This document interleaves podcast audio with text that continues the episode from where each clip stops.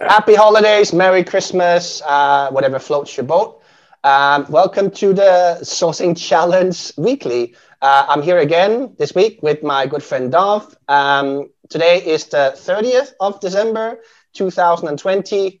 Uh, we only have what one and a half days left of this uh, absolute uh, interesting year. Let's just call it that. Well, what a year it has been, eh? exactly.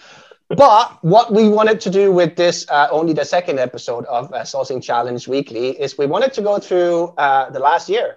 Uh, what was the, the ups and downs, but uh, to pick out things from pretty much every month, what we thought was interesting um, that we wanted to share with you, either that you can go back and have a look at if you didn't see it already, uh, or just for us to talk to, talk about what we thought about it and kind of what we got out of that from, yeah, the year that's almost over. Oh, yeah. Let's go. so, the first thing we picked up was uh, an article by Maisha Cannon, who, uh, for anybody who's followed the Sourcing Challenge show, uh, would know that she's actually been on there. Of course, I'm going to link to the episode with her. Uh, Maisha Cannon is a prolific speaker at uh, both you know, SourceCons and other conferences. Uh, I know is a good friend of Jan Tegze as well and had a big input to the first book uh, when Jan put out the first um, book that he put out.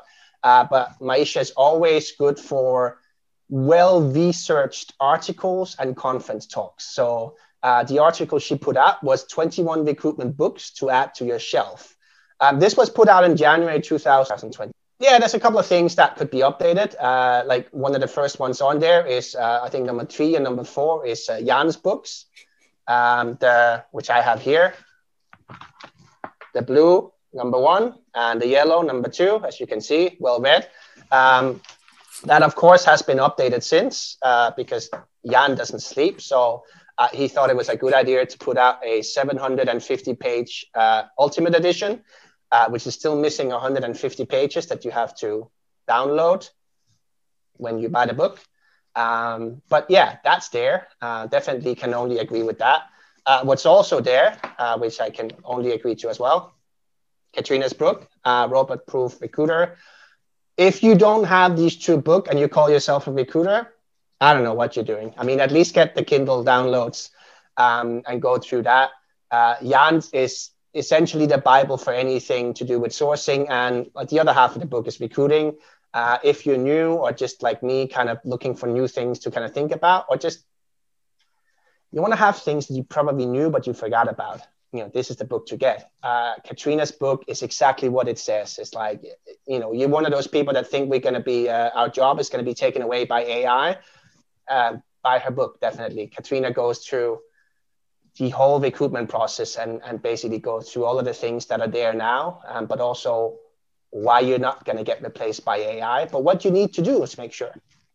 And, and at the same time, uh, when it comes to Katrina, if you've seen any of her presentations in anywhere where she speaks, or even the show that she and Glenn were doing together, be human is the, the, the hashtag or the slogan that she goes for. So, uh, and that she's famous for uh, in, in, in, the, in, our, in our community. So this is exactly what the book is about. It's about uh, you know, doing human things to, to, to humans. I remember when uh, it was uh, the meetup that you were organizing in Deliveroo's office. Mm-hmm. That's what two and a half years now ago. Uh, it was really hot, and nobody came because it was so hot in London. yeah, uh, and and Katrina said a very good example that imagine when uh, GDPR was introduced and everyone was getting messages. How many emails you received? And how many of those you remember? And because normally every single message would trigger oh my god another another email and you would just delete. And it's exactly the way we should approach people. So i love that uh, comparison. So uh, definitely i don't have books in front of me right now. I'm always on the run but uh, i have the paper one for uh, katrina and uh, i read jan's books uh, digitally because i need to um, highlight everything on the screen uh, for me that's how that's how my brain works. It's easier to, to, to, to, to market. But definitely from all of the list these two books stand out not just because of their friends but because they have really in-depth insights about the industry and about how what to do differently as well. But i think and it comes back to exactly that. Both of us consider both jan and katrina friends. Um, and it comes back to Katrina's "Be Human." I, I'm I don't know many industries, and I follow a lot of different industry, like online sales, online marketing, that kind of like where you can meet the people that you look up to, like Katrina or like Jan or anybody that you you you've, looked up to in the past. And when I started, you know, sourcing the likes of of Glen Cathey and Glenn Gutmacher, you know, people that I like, I was buying Glenn Gutmacher's cheat sheets and things like that. And now, like both of them is like it's people that I talk to relatively regularly, uh, like you know, on bi-weekly calls or interview them for my show. I don't know many industries where the barrier to entry to get to meet your heroes and learn from them, but also that they consider you somebody that they learn from. Like I remember sitting down with Glenn Gutmacher at a conference in the US and showing him some of the things that I do with scraping and telling him that it's like, look, you know, 10 years ago, I bought your cheat sheets. And he's like, yeah. And today you're teaching me. Uh, you know, that's the kind of thing that is very specific about in our industry. And I have not seen that in many other industries. And you know what is beautiful, what you said about Glenn's example as well, that that he was humble enough to admit it. And that's a very incredible place to be because uh, you know certain people uh, they can be like big rock stars in our you know if it that if it, that was a music world they would be like you know rock stars traveling the world because that's how they we see them because of the experience that they have and and because of what they did and how many people they've inspired right?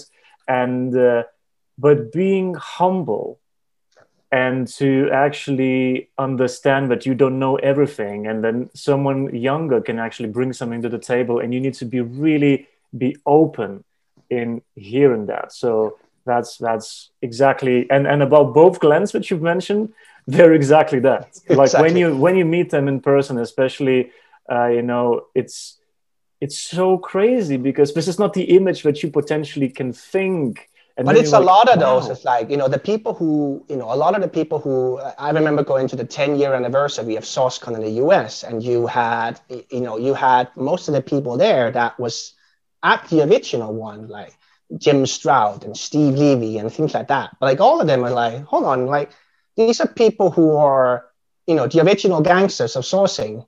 Um, and you know, Amy Beth Quinn and things like that. People that are like I've probably met like 10 times now in my life, but a lot of them I consider friends that I would be able to call if I had a question that I know that they're a subject matter expert on which again is like i don't know many industries where you're within a couple of you know within a year a couple of years where you can get to a point where you are directly connected like within you know a phone call to the experts in your field. Um, yeah. that is very specific. Like dean DaCosta is always i think every time i hear dean speak and somebody's saying like what if i have questions? or it's on a facebook group and he's like here's my number you know let's set up an hour. I have no problem spending an hour with you and I'll, I'll, I'll walk you through this. You know, you just have that where people are very generous with their time. And I think, like, I remember Jan, Jan takes us a good example. It's like, I remember when his book came out, um, and I remember asking him to, to do the interview for the show. I've never met Jan until a year and a half ago uh, when we went to Seattle for SourceCon. It's the first time I actually met Jan in person but we've talked before that. I interviewed him before that. You know, that kind of things like. That's surprising because I, I, was pretty sure that you've met in Europe. But it's the same with uh, Vanessa from South Africa. like I met her in Budapest. Mm. But we, you know, we've known each other online, and that's a lot of the kind of people that you end up meeting. It's like, oh, you're that one that we've been speaking for the last three years online, and then you know, uh, we meet each other. Araf was another one. Araf from Israel. It's like, yeah, I've met him in my first SOSU in. I still never met him in person, but like I interviewed him from my show, and he's always there. Like he's always there in spirit at at at SOSU in Amsterdam, even yeah. though he doesn't, you know, he ha- I haven't met him there. Um, so yeah, that's the that kind of thing. It's like that, that's why I love going to in person conferences is to meet those people. Um, but books is a good example. Like what I would love to from both Jan's books and Katrina's books, and I told them both that is like I like reading, but not necessarily in the book. Uh, I, I'm an audio person when it comes to books, and what I'm missing from a lot of books that are written in our industry is that because a lot of it is um, it's either self-published, like in Jan's case and Dean DaCosta's case, uh, or it's uh, Katrina has it through a publisher that doesn't like the audio, uh, and it takes a lot of work to do an audio version of the book. But I'm like, I would so love, to, like, I have no problem paying for both, but I would love to have an audio version of the book as well. And as well, imagine Katrina reading the content. Like that's the Katrina thing. Like, is such an incredible. Like I love. Well, yeah, it's it's less about actually. So the format that I would love from Katrina, because I know that what Katrina has is all of those stories that didn't make it into the book. Yeah. Uh, because I some of the best, some of the best audiobooks that I love reading is the one where the author is reading the book, but is putting things in the audio version that didn't make it into the book. Is telling the story behind, but that wouldn't make sense to put in written form, and is is saying I, am going slightly off script now, uh, things like that. And like, I know Katrina could do a very long audiobook because of all the things that come behind what came into it. Because the Katrina's book is not just Katrina, it, it's Katrina talking to 90 people around the world where she's like, I'm not an expert on everything recruitment, but I know people who are. So, you know, she came to to a lot of us and said, look, I know you as somebody who's a subject matter expert yep. in this topic that I'm writing about right now. What, you know, what's your, what are you working on in that area? What's your ideas in those area? Can I quote you on that? And, you know, what, how can I find out more about that? So it's really well researched. Um, it's no really problem. well researched. And you can see that in the beginning of as well. And the beginning of the book, she's very open about these are the people who helped me. And like lots of places in the book as well. It's like, this is something I got from this person and that person, yep. and they're the people to talk to. And, and like, and I love that uh, because that's the hardest piece about writing a book is like, who do I go to for research? Uh, because yep. it's, it's hard to just do it all by yourself, which is uh, Jan has done a lot of it himself. But when he's when he's using other people's material, it's perfect that like a lot of it, he's like, this was Mark Tortorici helping me with this. This was Irina Shamaeva, things like that. Um, but a lot of what Jan has done is original research and, and him, uh, but more and more kind of saying, like, look, I'm not the subject matter expert in everything. So these are things that somebody else has researched much more thoroughly than me. Yeah. And, and another thing is that both of the books are priced at ridiculous amounts as well. And, and I think that it's important to mention that neither of them are profiting from it. They didn't create a book to make money out of it. No, I mean Katrina doesn't Katrina's, make anything from it. Katrina's yeah, yeah everything, all the royalties go to the charity. Yeah. You know, so she's not earning anything from the book anymore.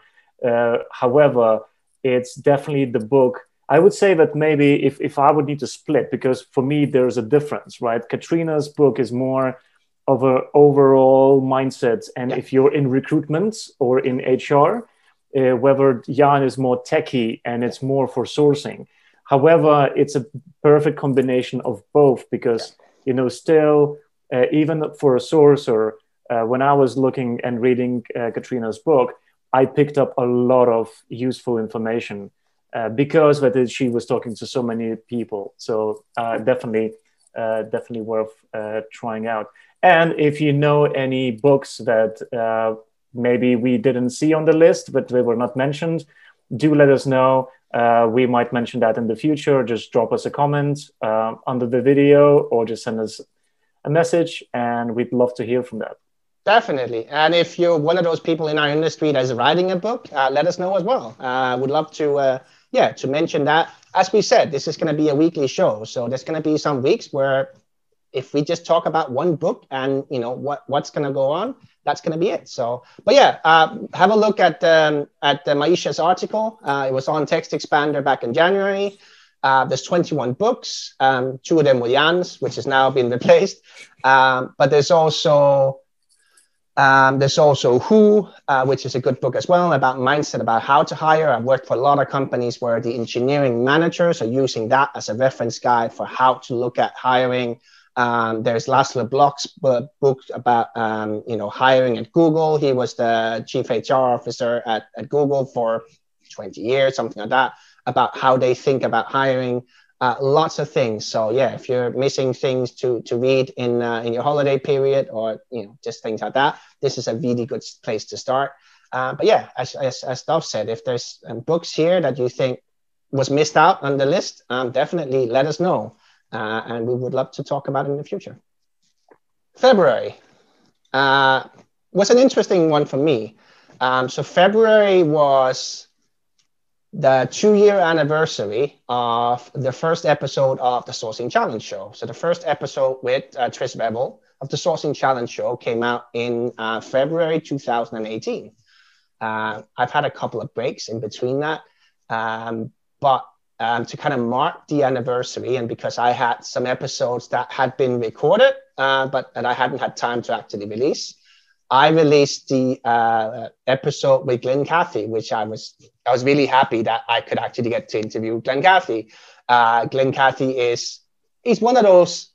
He talks about it in in, in our episode uh, where he's like he was at the second SourceCon, uh, but he's one of what I call old schools. Like he learned to source because that was the way that he had to. But he's one of those that says he's not going to tell you about lots of tools to do. He's going to tell you how to learn to do things the right way and why you do it. Uh, and a lot of what he's been writing on his blog, some of the things are 10 years old and people still think it's something new. Like we still hear conference talks with people who've been not so long in the industry where they just had a revelation of something that works. And I'm like, yeah, Glenn wrote about this 10, 12 years ago. Here's the article. This is, you know, this is much better researched. Uh, and it's like, I a lot of the people I've interviewed for the Sourcing Challenge show as well. It's like you asked them like, where did you learn? It's like, well, I sat down with Glenn's blog and just went through all of it. Uh, you know, one article at a time and that's probably one of the best way to like if you're completely new to sourcing and that's all you have definitely that you know that's what you should do. Because the level you're going to get to just by understanding what he's writing about you're going to be miles ahead of most sourcers because like it's well researched and it's based on glenn's experience. And it's all about the mindset again. It's you know tools keep on changing but the way we look at information and it's uh, you know, I remember when he was, I was rewatching his um, uh, older video that he did at uh, LinkedIn, I think was Talent Connect. Yeah, he's did. A, I think he's done that three or four times. Yeah, so, yeah. So yeah. there was one in particular. I mean, I was rewatching that over and over again, not just for the sake that I needed some, you know, something in the background, but the way he presents information is just so um, so clear and so simple that you know it's it's very easy. I, I'm I'm amazing at turning simple things and explaining them in the most complicated way, right? But for example, Glenn, he is the most humble guy I've met. Absolutely, it's insane. I mean, uh, absolutely insane. And you know what I loved about uh, you know from from from your conversation with Glenn that when he when he started. Um, you know diving into sourcing. He started writing content for free that others were actually charging for. And well uh, he even admitted that he got some phone calls of saying hey you know you're ruining my business. Exactly. And you know which is now when we think about it you know it was a very different time. Now you know everyone is online and it's very easy to write. And that was i think even before facebook and all the social networks. No this was a blog. I mean this was yeah. you know yeah exactly. So uh, so like you know when... so now like we don't have these secret facebook groups where people share content just in that group. It was you know uh, some people do take advantage of the information that they find and they try to monetize it. But i believe if you're not the one who created that in the first place sorry and then there's still um, a lot of content that should be given away for free. And I mean, there's no there's no trade secrets. There's no zero day hacks in our industry. It's like everything we do, no matter what level of experience we have, is things that you could figure out yourself. Um, all of the training that we do or that we charge for is like nobody's going to tell me something that I couldn't have found out for free somewhere. The reason I'm paying three, 500 euros for training is to save two or three years of research because I'm going to yeah. get the information from somebody who's done it or who researched, who spent two years researching, or who did the training, or who has the experience and got the empirical research of whether what works. That's what I'm paying for. Uh, like when somebody's like, you know, why are you so expensive? It's like, you know, it's like, it's like you're not paying for my time. You're paying for 19 years of experience yeah. put into the time that I'm working on things for you. That's what you're paying for. Um, and you know, people need to understand that it's like I'm paying for training, so I don't have to spend like there's things that I would love to spend a month or two months researching, but I don't have the time for it. But if I can pay for a course that's just going to give it to me on a silver platter, I will. Yeah. Uh, and that's what Glenn put a lot of that out for free because he had to learn. He learned by actually out of necessity. You know, as he said, like sourcing was very different when he started, and like he he, the only thing he had to do, like he had the company database in the company that he started in. That was his only source. So he had to find out how to do Boolean within that database, and he just got to be the best at that in his company, and by that got results. Um, and a lot of what he was working on was implied searches. It's like, well, rather than looking for specific keywords, I'm looking for, instead of looking for people who have a specific technology, I'm looking for people who used to work for companies that I know uses a specific technology. And that's how uh, one of his best stories is about exactly that. It's like a guy that he placed who had that exact specialism, but it was mentioned nowhere on his profile and nowhere yeah. on his CV. But Glenn knew that he worked for a company that used that technology. So he implied that that was the truth. That's yep. that's the same 10 years later. It's like exactly it. If you're one of those recruiters that go to LinkedIn recruiter and you put in lots of keywords and whatever hits, you know, you're gonna email them, or you're the ones that make a list of companies that you know uses that technology and then look at people in those companies, whether it says that they have it or not, likelihood is they will. But the ones that don't mention it on their profile, they're going to get a lot less messages. Yeah, and uh, I think uh, one one idea that uh, um, Glenn shared, and I think that was from one of those uh, Talent Connect videos, was about the similar thing. It's you know we tend to still because we're in a rush, and especially that's more valid for recruiters because we don't have time at all. They only look at the first two pages of the results, but this is the algorithm feeding you information based on how detailed those profiles are but it doesn't necessarily say that these are the right profiles. This is just ranked for you, but it's not the way it actually is. And I remember when Glenn was asking, so, you know, you run your, your Boolean, you run your search, you have, I don't know, 300 results. Um, how many results do you look at? And what do you do with the rest? And his suggestion was to, uh, to save all of them and actually if you don't have time to look into that uh, into those results on the day uh, do that throughout the week yeah.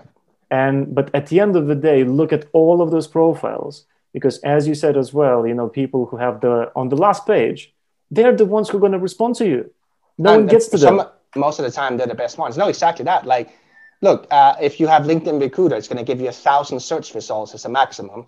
Yeah. um, i use that a lot. And it's like just because it gives me a thousand results doesn't mean that i can only see a thousand people. Like i'm going to do a search that maybe give me 5000 results but i can still filter that from the size of the company that they're currently with. So guess what? Like there's 10 different size of companies. Like i can bunch those together and get a thousand results five times it's still going to give me all 5000 and yeah i've been known to look through all of those 5000 because one if I didn't, I would miss somebody. And two, especially if a new search, it's going to tell me a lot about that industry. Yes, the type exactly. of people by knowing. Like I will look and I will look at what's the like what's the main company these people work for. What's the company they used to work for? If they're all working for this company, where did this company get their people from?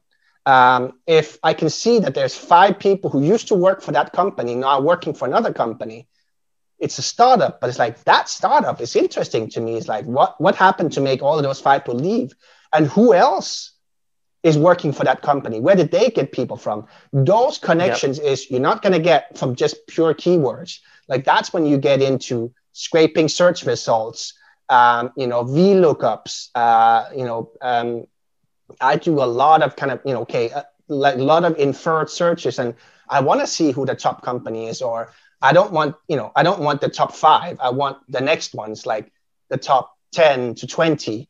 Um, those are the ones that are interesting. And finding those correlations with five people leaving one of the big companies and starting their own.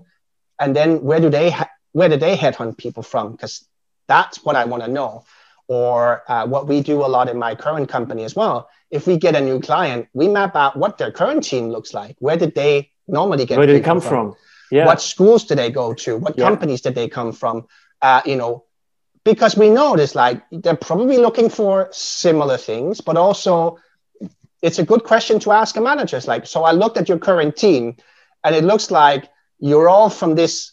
What are you missing? It's like from a diversity point of view, and I'm not talking male, female, non-binary. I'm talking about what diversity of thought are you missing in your because i can see you're all coming from the same school or you all studied the same. Like you don't have diversity in thinking. What can i what can i like what can i do to help you to get that? Or half of your team is from the same company that they used to work for. So let's not do any more of that. And i like i have managers like that's a good point yes please don't you know i have a i I had a potential customer a couple of weeks ago. It's like we don't want anybody from that company because half of the team is already from there, and mm, we turning into mini that company. And that's the kind of thing. It's like that's research that you get a lot of from just using the search result and looking at connections in that. And you know, and just to to add to that as well. So. Uh, you know, this year I was I wasn't really sourcing as much because I just did it really part time uh, but I, I was looking for, let's say, UX designers in Germany, which was a very new field. I've never I've never looked for that before. So, uh, and this is as well something that I would credit Glenn for. Uh, that um, at the beginning, my strategy is running on a very wide search, uh, and then, as you said as well, you know you you know taking the, the title of the even even if it's the title of the of the role and then just running it as widely as I can. By that, I'm identifying companies, and I would be making, uh, you know, an Airtable with all of the. I, am building my own database. So um, as you said, like looking into who, uh, who like into the current company, where they came from, and then mapping everything out because then you can actually try to identify those things. And another thing is that maybe what you didn't mention I would look into the interests mm-hmm. because interest can show me the groups and the companies that they follow. And if someone is really in the field, they will, you know, it's it's visible all the companies that potentially are in the same field that I haven't even thought about. Yeah. So uh, by that, you're yes, it takes longer, but you're building this database of information that you will be able to use for another project as well and it's why sourcing is a research discipline. It's like it's not just about us getting candidates. It's yeah, that's the that's the result at the end of the day. But for us to get there, it takes a lot of research. Like 90% of the time for us is used on the research part to build up that subject matter expert in the different disciplines that we source for. Yeah. Uh, you know, that's what we use a lot of time for. And then it's about, you know, depending on what kind of discipline of sourcing you're in, uh, whether you do outreach as well. But it's again, your outreach strategy is going to be much stronger if you've done the research in the industry and that you understand the connections. Yeah. Um, also in February, uh, our dear friend and uh, Sourcing Challenge co-founder Aaron Lintz uh, wrote a brilliant article on um, SourceCon about LinkedIn Recruiter spreadsheet hack. Um, so if you have not seen that, I'm going to link that to that here. Uh, it, it goes back to Aaron is one of those prolific sourcers that question everything. Uh, Aaron is not just a good friend. Again, uh, I learned a lot. Aaron was one of the people that I met very early in my quote unquote sourcing career because uh, I was lucky enough to get to work with him. Um, so a lot of kind of what I do and what I learn in terms of scraping and, and using different sources is from from that, uh, from what the kind of Aaron and and Aaron is a self-taught sourcer as well, uh, where he just questions things and it's like, okay, I have this tool, how do I break it? you know what's behind it what's behind it like how can i get into the code so he's done a lot of research on api calls you know things that are things that you don't see but it's in the code it's in your browser but it's not necessarily in the ui that you see um, and also how do you kind of connect know, things that your company pays for like linkedin recruiter and connect that with different things that you can get more uh, more out of. So um, yeah, he put an article about uh, a spreadsheet that he did uh, for LinkedIn Recruiter and how to use the most of that. Which uh, yeah, is absolutely and, brilliant. For those and for those who are not aware of of the amounts of information that Aaron is always sharing, I mean, you seriously need to follow him because for me, he was one of the people that I've learned the most from and I remember when he when he when you guys did the the training, I was watching and I was just trying to understand like how to scrape meetups and Slack groups. It was before anyone else was talking about it. Now everyone is talking about it. You know, but, but even even then, like Aaron, because he he he'd been speaking about this for two years, and it's why I, I was after him because he spoke about it both at SOSU in Amsterdam and at SourceCon in the US um, and it's like, you know, having a half an hour talk from Aaron is like standing like in front of a machine gun. You're like, there's so much information and it goes way over your head. But you're like, I want to be able to do that, which was what like yeah. I, I pushed Aaron to make a course out of it. And you were, yeah, you were the first one to sign up for the course. Uh, and I mean, I, I, I, couldn't, I, that's the thing. It was, you know, it was an opportunity and I couldn't, and I was so surprised that you know that not that many people at the beginning went for it because I was like, it, this is still, still even that, but it's like even now, and I think it's one of the things that I'm kind of thinking about, like what's missing on that course, because it's like that's still, I think, it's an eight-hour course, um, or but it's like it's full on in from like Aaron walking step by step, like scraping meetup um, scraping Slack, but it's it's about going in and doing all of these conference apps that we all use, like Whova and you know uh, whatever whatever conference, like when we still used to do conferences in in person, um, but even now with another the online conferences, that those attendee lists they're not going to be in Excel form somewhere like they used to be because nobody leaks those, but they're still there because what most of these apps are are just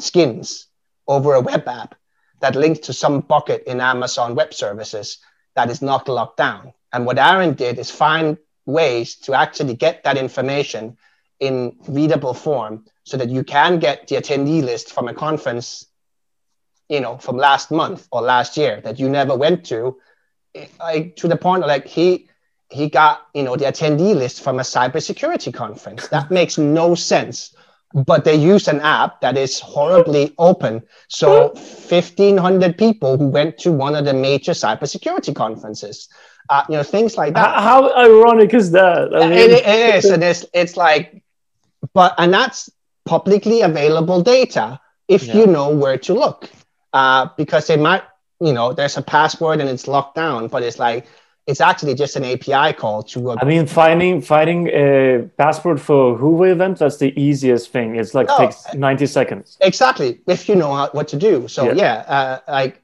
uh, we Aaron sat down and actually made a step by step course for that. But even with that, it's still with all of that video content. It's like, like I was. It was pure egoistic for me. It's like I was recording and editing that course for Aaron because I wanted to learn. And I still have an I, I, I have an iPhone, but I have an Android phone just so I'm able to do the steps that Aaron did. Uh, and I love doing that. But what I think the next step for that is that actually to to have a, a step by where you spend like 10 days with somebody like me, it's like, okay, let's just go one step at a time, all of us together. And like, what do you actually do? So that turn Aaron's course into a much longer course, but with the same content, but just kind of go through uh, mm. because it is it's a brilliant, which is also why we priced it for what we did. It's still it's 500 euros uh, for a reason because it's like there's basic training, there's advanced training, and then there's Aaron. And the reason that very few exactly people, because this is this is not an, like this is not easy. Like this is not for everyone, and that's that's the thing. It's um, it's you have to be like I was certain there were certain steps that I was rewatching over and over and over again because I was just trying to understand if something was not working for me. And you know, when you're doing it live, you're like, oh my God, like how? And then you're just like, ah! and you still want to do it. So it's, it's, it's, it's, I need to revisit. I have even no idea how to, where is the access to that anymore? Oh, no, no. I, yeah, you still have, have that. It's, it's still on, well, now we, we changed the domain. So what used to be the, it, it's on sourcing skills and you still have access to that. Um, okay. And yeah, if any anybody wants to know about that, uh, sourcingskills.com, where uh, the upcoming training from uh, Aaron and I and the Lokenbergs for February uh, is being sold there. And you also have the, the conference app sourcing uh, training from Aaron Lintz uh, from last year, two years ago, is being sold there as well. definitely, if you're at a point where you're like, ah, you're like, I've, I've done the training, I need something new, that is definitely you know if, if you if you think you run out of places to look for candidates uh, welcome to the world of conference apps because that is extreme level of details that you can get. And i'm not talking about who are the speakers at this at, you know conference. It's like who are the attendees at this conference? Because guess what? Like imagine you know you contacting somebody who went to a specific programming language conference you know last month or a year ago uh, that's a completely level of like it doesn't matter whether it say says on any of their profiles that they do that language. If they went out of their way to get their company or pay themselves to go to a conference about that topic then like they're interested in that topic. And you know that they were there because they were on the attendee list. That's a completely level of like different level. And it's publicly available data but not everybody knows how to access it. Um, so yeah definitely it's worth the investment um, to go through that course. Um, there is a f- private Facebook community just for the people, and Aaron is very good at if you have a specific like app or specific problem. It's like how do I, you know, how do I get attendee list here? Aaron is on there and it's like, okay, this is what he's I'm gonna do. he's gonna do a video.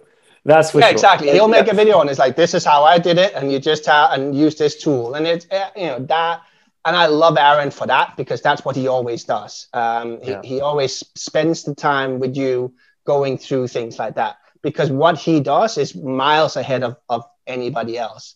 It's like to get to advanced training with Aaron, you have to take him down a couple of notches um, because most of what he does is at a level that is expert. Like you really, you need to understand most things within the sourcing community to get to understand what he's doing and like he's not a developer yeah. like like you know and you know it kind of it kind of reminds me of andre bradshaw and coding with him but he's he's a developer like he's a self-taught yeah. developer and you, you still need to get into that development mindset where he's good yeah. at explaining it aaron is not a developer he's he's and he says so as well like he understands enough to pick things apart but he wouldn't be able to program his own things. So what he's looking for is he's looking he's good at understanding connections. He's good at looking at things and saying like, you know, what what's the connection here? It's like what looks different. It's like where's this gonna lead me? Uh, and yeah, he just likes going down rabbit holes and finding out oh, what's yeah. at the end of them. And this is how sourcing works. We do end up going down the rabbit holes anyway. So exactly so yeah, that was uh, well, that was February as well. Uh, March, well, April, May, uh, I bunched that kind of together. Uh, AmazingHiring tech sourcing course. Uh, if you were one of the 6,000 people globally that signed up for that, uh, either uh, watched it live, watched the replays, or watched the course that we made out of it afterwards, uh, you would have seen uh, how many of us was there. It's like 10 different trainers. Uh, five, was it five weeks? I think we were five weeks of training twice a week. There was a SourceCon at the end, and there was an exam as a certification at the end as well. Um, it was a brilliant event. Like the Lokenbergs were there. Uh, I was there. Balazs was there. We had Joanne Lockwood was there, I think. Joanne well. Lockwood was yeah. there because I am not going anywhere near, uh, you know, talking about diversity. But Joanne had a brilliant session again about the mindset, less about you know how do you look for this and that, and more about what is the mindset because it's like yeah. diversity is nothing if you don't have inclusion. Uh, and yeah. she was very specific about that. Uh, we had a follow-up Q&A a couple of days later uh, where I got uh, Sarah Goldberg on as well, kind of because then you had the other piece of it on, you know, uh, Sarah is for me one of the experts in diversity sourcing of how technically to do it, but at the same time is very, it, like it's very dialed in about again inclusion means everything because there's no point of sourcing for diversity if the environment you're sourcing for is not an inclusive environment. Exactly. Um, Balázs was talking about like what considerations to have when you're building a sourcing team. Uh, you had AmazingHiring sharing about, uh, you know, kind of when you do outreach, some of the things to think about, uh, partly based on the, you know, the, the data that they have.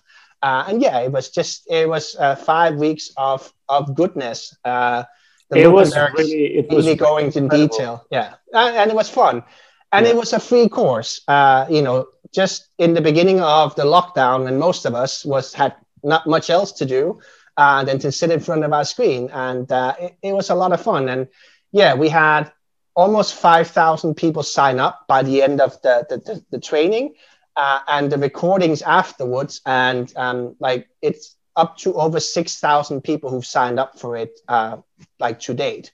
Uh, which was brilliant. I mean, I can see some of the countries signing up uh, you had, I think, over a hundred different countries people sign up for this um, from from countries that you wouldn't think about, like there's sourcers in that. Like I remember, I just kind of I was looking through some of the attendees.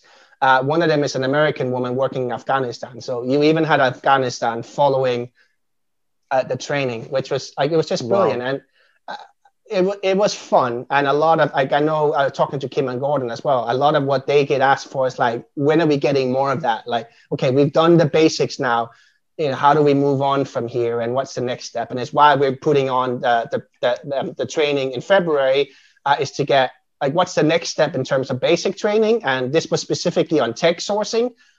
How do we do more training about general sourcing? So if you're not doing tech there's other things to think about as well.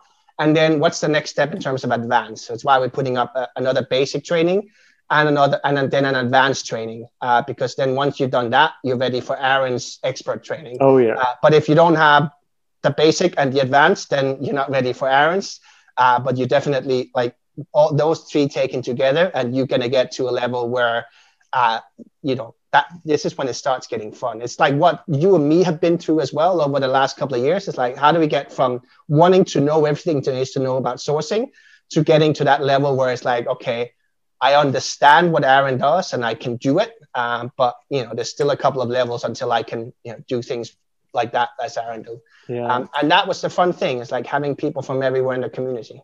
And you know, and at the same time, it's just when you catch yourself in that moment when you are attending a, a, conference and one of your heroes is talking about something and you're like oh my god i know this is exactly what i'm doing and you're like ah you know and you know coming back to coming back to the uh, the sourcing course i think what was incredible that uh, so many people worked behind the scenes to actually deliver something for free that doesn't happen that often and uh, I think that now looking back at, at, at, the year, there were so many events that happened afterwards, right? However, I believe that this was one of the first really big uh, events that was online for sourcers. And even before the conferences went viral, like, you know, virtual, but it really was just, you know, people join together and say, hey, we want to give something back. And for me, this is exactly what the sourcing community is. It's about giving back yes, people will be earning money there and there, but still, you know, to get access to these people, like, you know, for us, it's easier because they are our friends. We meet them at conferences. But for someone, for example, as you said, for someone who's in, in, in Afghanistan right now, they would not have a possibility to go to, uh, you know, to, to an event, a live event. So maybe, you know, uh, the fact that a lot of things went virtual, you know, turned out to be better for a lot of people However, of course, you know, being the first is one thing, and then a lot of things spread in the different shapes and forms out of that. But it was, I did the course as well. I was so thrilled. Um, it was so refreshing, and as well, it touched upon different aspects, not just technical sourcing, uh, because if you just do technical side of things, it only works if you just generate lists. Yeah. But if you need to engage with people, you will not know how to do that as well.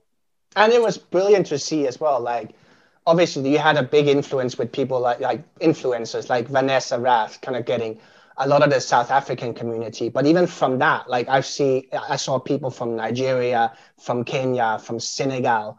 Uh, the South American community came out, and I'm not even sure if like kind of because I, I try to obviously with the sh- with the sourcing challenge show I try to kind of find people in the different kind of countries and it's like I've had some in, you know some interviews with like the Jonathan uh, with Kelly in, in Brazil but you had people from from like, lots of people from Brazil you had Chile you had uh, Bolivia you obviously had Argentina and Venezuela it's like that like just countries like Santa, Santa Lucia which is like, what I then found out afterwards is like there was a group of sourcers working for a Canadian company, but living in the Caribbean nation of St. Lucia. Wow. I was like, I didn't, you know, you don't. You need to find that, them. No, you don't connect like you know a Caribbean nation with sourcing, but yeah. a lot of them like they're native English speakers, and you know obviously the cost of living there is lower than it would be in Canada. So, but all of those kind of connections, it's like wow, this is you know Mauritius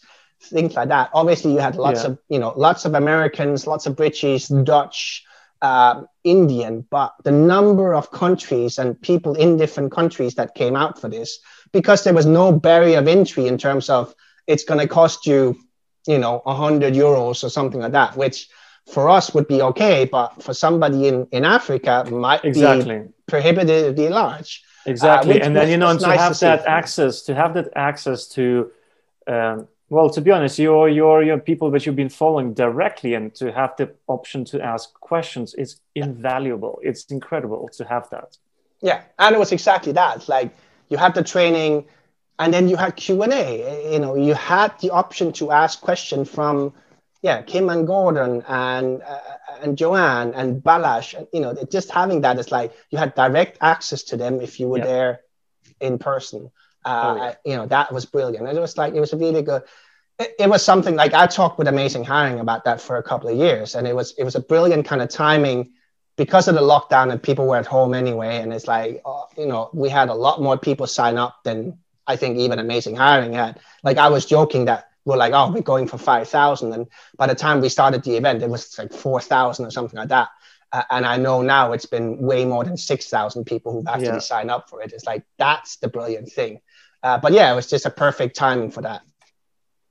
Uh, also in, in April, um, if anybody has been following Andrew, uh, Andre Bradshaw uh, and his, uh, so Andre, I had an interview with him on, on Sourcing Challenge show as well. Uh, definitely go back and look at that. Also one of those people that I'm lucky that I got to meet. I met him at SourceCon in Atlanta, but he's one of the people that I came out of nowhere from my point of view and then all of a sudden just was just sharing things left and right like just giving back to the community like crazy and um, creating um, things which is and creating things different. is like uh, I, I, saw him very early about because he's one of the ones that like has done what a lot of us would love to do actually learn to code to become better at his job of sourcing and now combining those things it's like he works as a sourcer but he develops his old own tools. Um, but at the same time as developing his own tool for the company he works for, he also shares that with the community. So he started by just sharing it openly. Uh, he had, you know, Quickli, which was it was a Chrome plugin, but uh, because of the way that Google works, and it's just a pain to actually get it approved and to maintain it. Um, in April, he took it off the Chrome store uh, because it's just they they kept rejecting his updates uh, and put it on Patreon. has said, "Look, if you want me to continue working on this uh, and get the latest uh, updates, uh, support me on Patreon." Uh, to the, I think it's like three dollars is the lowest. Three dollars, five dollars, five dollars. You you get the latest. I'm on the ten dollar plan, so you get all the new videos and all the new Quickli updates but also he just keeps building.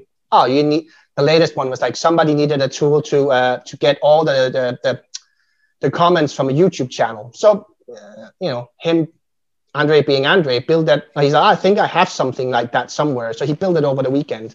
Um, And if you're really into the nuts and bolts, uh, Andre shares while he is developing this. Like so, it's the most incredible thing. He programs like so. Uh, uh, Aaron is he's always on this. Like I, I've been on it a couple of times. So it's like he's gonna do it live on YouTube while he is coding his tool and explaining why he does what he does and what that specific function and the variable um, and it's interactive so if you ask him a question it's like why did you know he's going to share that with you uh, yeah he just keeps putting on more and more on what he actually does i love that he did a patreon model now which i think he's up to 400 something dollars a month so that it's not he doesn't have to do it for free because he does spend a lot of time on this so you know it keeps building uh, if you're into getting the most out of your LinkedIn, LinkedIn recruiter, uh, you know, different, and you're looking for tools, uh, Andre Quickli is the place to go. Um, I'll put a link to his Patreon. Definitely worth uh, every one of the, the $10 a month that I spend on making sure I have, not even that I have the latest Quickli, but whenever Andre puts out something new, I'm the first one to know. And I love being a part of that. And I love supporting creators like Andre uh, yeah. to continue doing what he's doing. And it's super reliable. That's the thing. That's yeah. that's the most incredible part. That you know exactly who created it. You see him. You see his. Uh, you see how he's doing it, and the fact that he comes up with, oh yeah, I can build this. I can build that. I can build this. I can build that. So it's incredible to be part of that journey together because you're shaping the product as well that's the most incredible place to be. Oh, the next one, uh, online sourcing learning day. You were actually there live, Dov. So yeah, maybe uh, tell us a bit about what that event was about. I was. I think that maybe first of all, it it potentially is like a spin-off from AmazingHiring Concepts. Uh, just the difference was that it was way shorter. It was one day, and we had Balazs uh, Kim, and Gordon Irina, David, Marcel, and Guillaume. Mm-hmm. Uh, I'm not saying surnames because, guys, if you're listening to this podcast, I'm sure you know who, I, who I'm talking uh, most of them has been on the show as well, so yeah. exactly. So I mean, uh, and and some of the surnames are really tricky for me to pronounce. Um, however, uh, it was one day, and each each of them had a session, and they were talking about their uh, you know specific topics.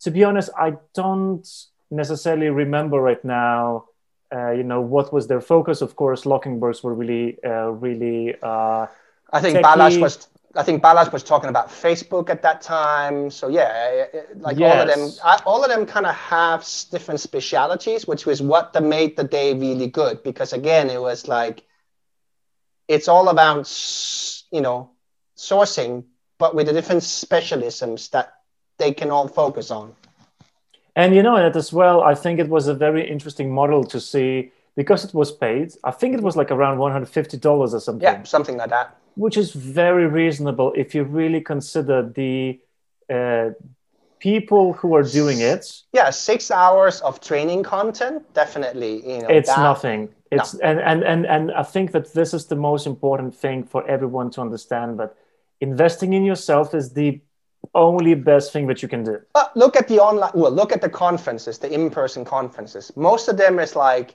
uh, 20 to 30 trainers, well, talks, but most of it is like half an hour talks.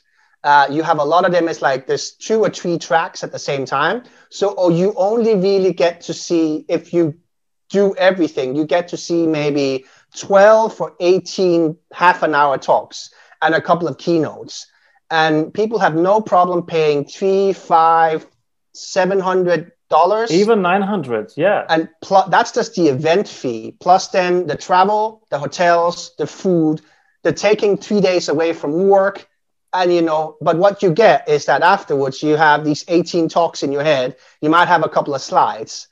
Where this is like it's 150 for six hours of content, where you get you get the recordings afterwards. So if you forget something, you go back and you listen to it again, which is going back to Aaron's course. It's like if Aaron just does a talk, you're lost, but that you can go back and take one step at a time, which is yeah. what I love about this. And it's like, yeah, it was very reasonable priced, uh, probably underpriced. And I think they had a hundred and something people, which was like really good. I and think I, there I were would, even more. yeah, I would love to see more of these. I know that they're looking at bringing it back next year at some point as well. Um, so yeah, and I mean, gave us. That's why I talked to Kim and Gordon about like bringing that back as well. Is that having that you know we don't need to have 70 trainers going through four days it's just information overload have a smaller group uh, which is why it's just going to be the four of us doing all of february uh, because like that's going to give you much more intense and you can go more in depth uh, and i would love to do more of those events where it's like keep it small in terms of the number of people involved and I would like, as I, we talked about before as well, like I would, when we go back to in-person events, I would much rather spend two or three days with 50 people and do much more of a mastermind kind of session where it's like we're going to do theory in the morning, we're going to do practical in the afternoon, and then we're going to party the hell out of it in the evening. And then we're going to do that all over. But and we're going to sit down with you like, what's your tricky roles that you're working on? Let's spend the next two days of teaching you the tools that you need so you go back and on Monday, you know exactly where to start on these searches. That's what I would much rather do than, you know, the 900 people conferences where you come out and you're like, I, I did four talks, maybe. The rest of it was like, yeah, just meeting my friends. And you know, I, I was uh, actually reflecting on, on the whole concept of online conferences that we've been experiencing this year. We're going to be mentioning a few as well. But uh, maybe one of the reasons why uh, conferences are trying to attract as many people or make it really long it's to um, kind of find the reason why they charge so much that's the only that's the only way but if you remove all of that i mean okay you can compare i think even sourcing summit was around 150 euros or something or it was not very expensive for virtual? Ah. was it more? I think it was more. That's just the recordings. I think it's 150. Okay. Yeah. But like still, you know, like you, when you compare, like okay, you have 150. Okay, if, if it's similar level, yeah. but you have only someone would say it's only six hours, but I can get for the same amount, I can get the recordings. But the thing is that recording is just a recording. You, if you don't have an interaction, if you don't have a Q&A, and if you don't have access to those people, like people have an opportunity to connect with them. Yeah, that's know? the thing. Like is... what you're what you're paying for is that you have that access. It's like, yeah, if I'm one of 70 speakers at a conference and you want to take, you know, two, three hours of my time afterwards, if I have time, I might. But if I know that I'm like, I'm one of six speakers, trainers, and you're one of the 200 people who signed up and paid for my, like, I'm going to spend that extra time on Q&A and jumping on a call or screen share with you because it's yeah. like you're not just one of a thousand people at a conference like you're one of a couple of hundred people that paid specifically for my training uh, and that's when we do paid training events that's it like yeah the recordings you can get like of a lot of things but it's like it's it's possible for us to go much more in depth and it's possible for you to be there live but also, if you're not there live, it's just like having that access to ask us questions afterwards and us knowing that it's like that's part of that kind of whole deal we have with you. Exactly. So, yeah, definitely. But yeah, uh, I wasn't there live, but I got the recordings. Uh, I got to see the recordings and I absolutely loved it. Uh, like, I know all of the trainers and I love what they were kind of sharing. Um, you know, Kim and Gordon are always good for for very in-depth training. Uh, Balazs has like Balazs is one of those as well. Like you know, one of those people that you've always you know known about in the industry. Um, so you know, getting to meet him and considering him my friend, um, same thing. Uh, and yeah, Irina and David has built up an, a brilliant company of training for, for the last many, many years. Um, I've met both of them live. I sat down and had drinks with David in the US and talked business. And uh, they continue to coming up with new things. I think this was a, a brilliant concept, um, yeah. set the stage for a lot of uh, you know online kind of training, and I think it's going to set the stage for what's going coming coming from the future. Um, absolutely, yeah. absolutely, and it's definitely something to watch out. Uh, I don't know if, if you can access uh, the uh, older uh, it, recordings if you do. It, but it will. I, um, yeah. I, I, checked, and I'll put a link to that as well. Uh, they're still selling digital uh, the recordings access to the online uh, sourcing learning day. Um, so you can still buy access to actually getting the recordings from what was happening that day. yeah, definitely have a look at that because it's still it's timeless information. It's still something that you should definitely have a look at. We are in June. So what happened in June? One of them is like uh, Jan came out with his uh, newest edition of the Full Stack Recruiter. Uh, this time the Ultimate Edition. Uh, I was lucky enough to get one of the first examples of it, uh, as I mentioned a couple of times. Uh, so yeah, this is the, the 750 page Bible of online sourcing and recruiting um, by Jan Tegze, rewritten. A lot of it is completely new material and it's not the whole thing. There's 150 pages extra that did not make it into the print edition purely because it's just prohibitively expensive to. Once you get over a certain size, it gets so expensive to print that it wouldn't be worth it. Um, so there's another 150 pages that once you have the book, you can go to uh, Jan's website and actually get um, the other 150 pages. Um, so the whole book is more than uh, like it's almost 900 pages long. Um, so definitely, uh, you know, and it's not like uh, there's a lot of text on each page. It's not like massively written. It's not a children's book, um, but definitely uh, that was the one of the highlights of my year. Uh, not just because I consider Jan a friend, but definitely uh, seeing him continue just putting out material uh, and getting this out was definitely a big part for Jan and I don't think people understand how much work goes into. Like it's not just about writing this. I think Jan spent the most part of 2000, like the first half of 2020, editing and doing layout of the book. Like everything was done and he'd written it, but getting it edited, like we're not native English speakers. So getting a book out in print form that makes somewhat sense to read in English, uh, you know, that's like the way I write. And it's not going to be perfect in English. And Jan made a lot, and he spent a lot of money, which is like he's not. That's what we were talking about as well. It's not like he's making a lot of money by actually, you know, publishing this book. Like if you know the number of like the, the money that Jan spent to make this what it is uh, on editors and layouts and things like that, uh, it's a lot of work that went into this. I was lucky enough to get a lot of kind of advanced copy of what he was writing and helping him with some of the things uh, and it was it was really extremely nice to see that process. Similar to um, the same with Katrina when she was writing her book to get a lot of kind of what she was writing and like getting examples like this. This makes sense to you from a kind of sourcing point of view, uh, and I was very lucky to be a part of that.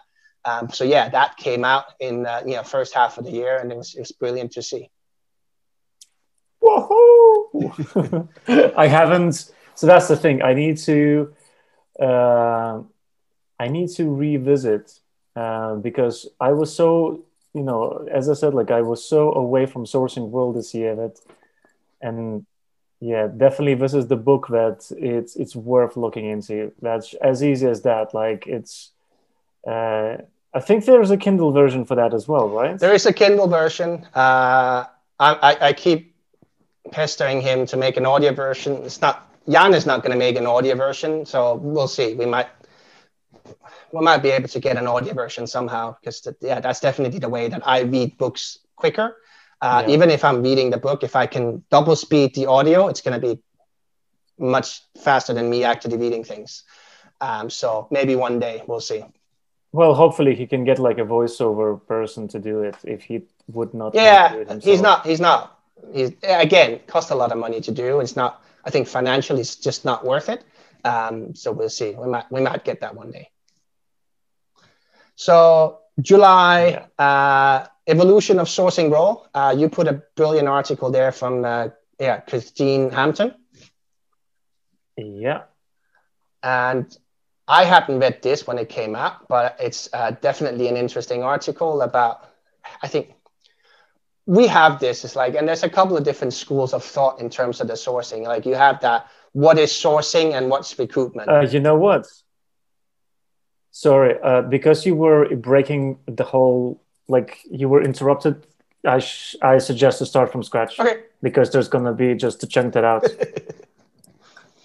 cool. Right.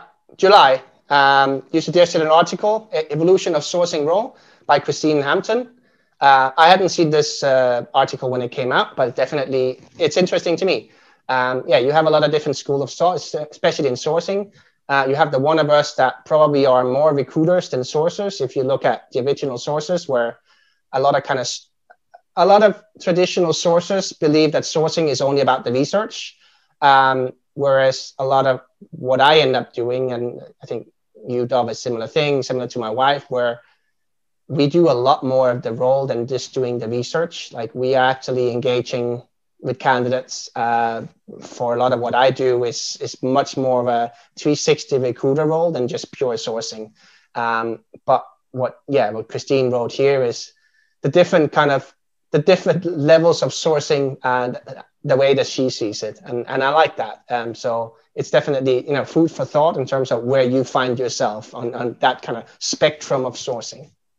Yeah, because it's you know looking looking at the um, at the, even even how those sources are named, like for example, the legacy sourcer, community sourcer, and the pipeliner. I mean, industry evangelist. It's so cool, right? Because um, you know what we already t- talked a, a, little earlier that um, we do have different types of sourcers, and whenever you're applying for a job as a sourcer, for me the first question is like, what is a sourcer for you and your team? Because it can be absolutely anything um, it can be a junior recruiter, it can be a coordinator, or it can be someone who is doing research and just pipelining, you know, making lists. But then it can be an overall like 360 stuff.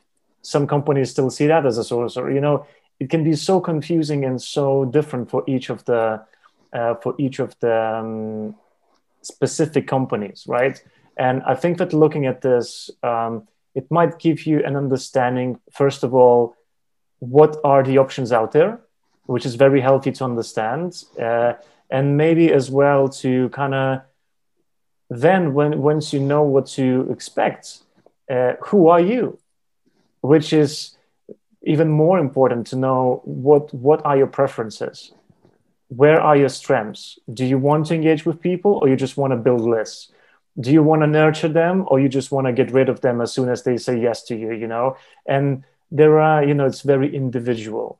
Uh, so looking at this might just give you some ideas uh, to consider.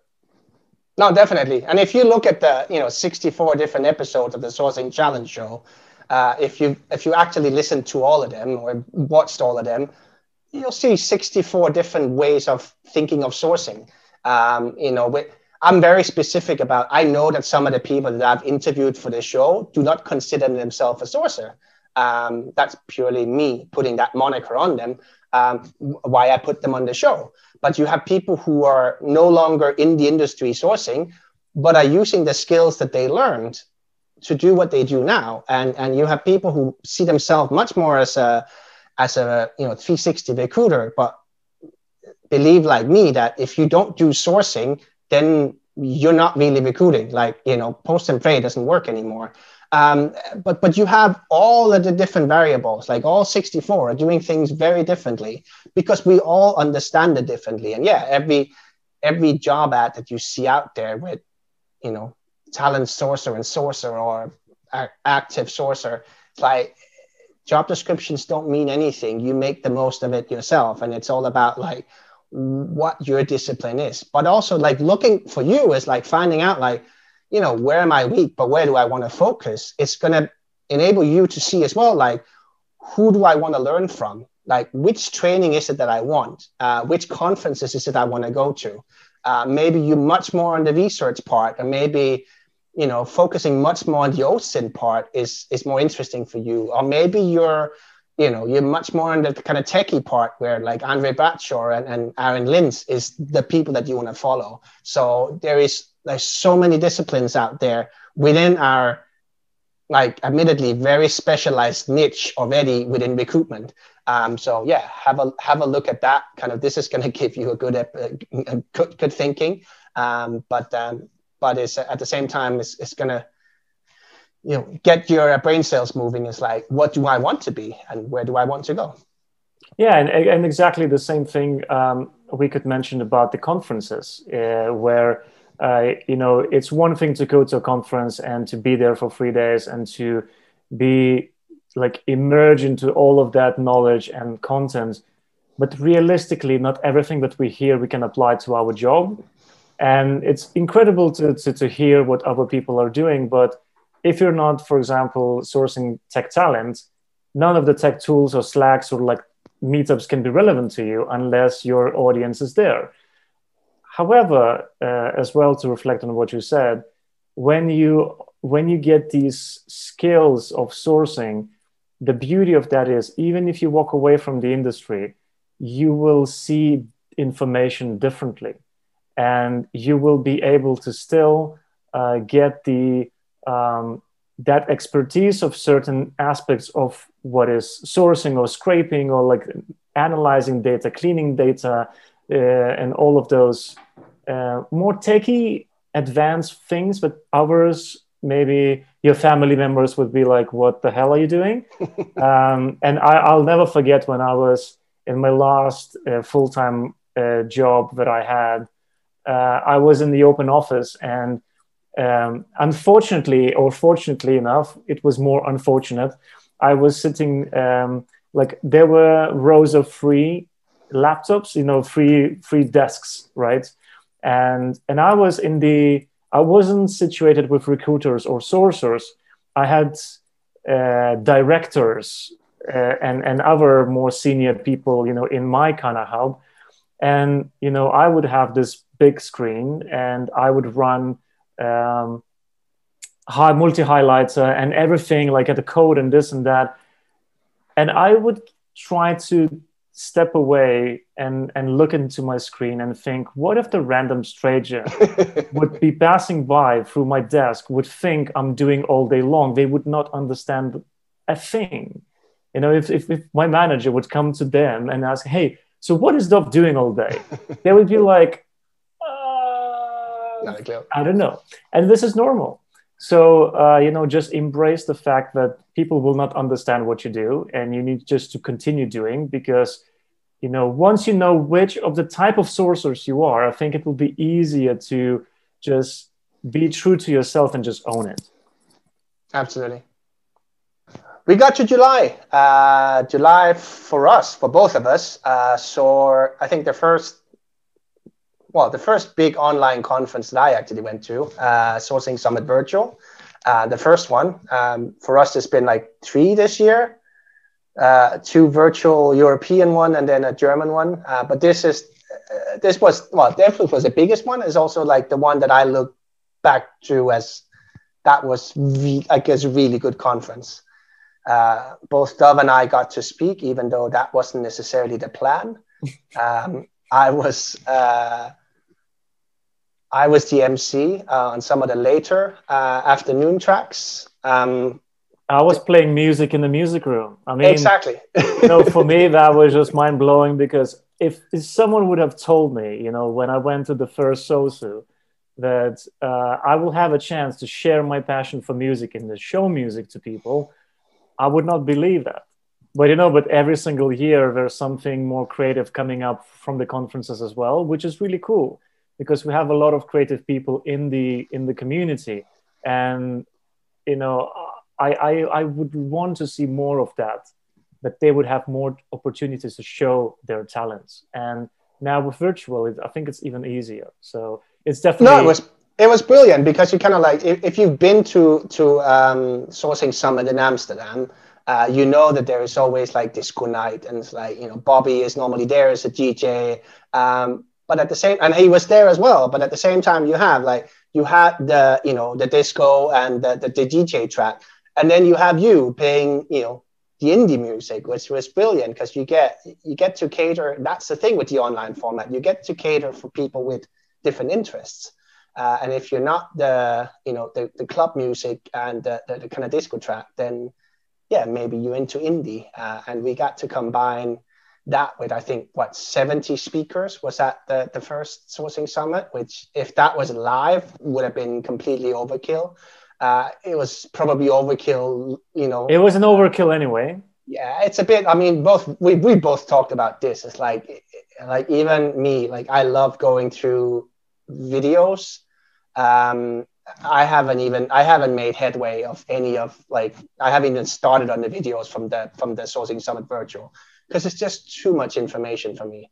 Mm. Uh, you get some repetition, uh, which sometimes can be good because you get the same topic with a different angle. Uh, but then you know I think the problem with a lot of the virtual conferences we talked about in last week's show as well like a lot of the virtual conferences is you just like they're trying to cater to everybody so you want somebody to speak about every conceivable topic within the sourcing slash recruiting world uh, which you just you, which means people like me that are very specific about what i want to listen to is like sometimes there's not there's nothing for me to want to hear uh, because it's either people have already heard before or it's new content from people that I have no connection to, and what they're talking about is not interesting to me. So, yeah, uh, you got some of that in some of the later online conferences, but this was definitely like I loved um, the first sourcing summit virtual, um, and we we learned a lot from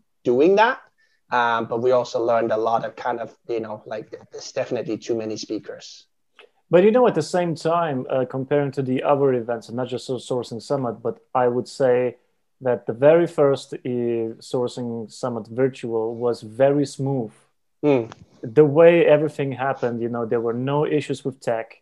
Uh, you know, everything was running on time. Like it was really incredible experience, and because it was the very first, you know, experience of a conference, and because of the platform that uh, that was chosen, mm-hmm. uh, it did feel that it is a very personal event and what that I think, really cool. what I also think that uh, Phil got right, which uh, other conferences are still getting wrong, is that 90% of the content was live.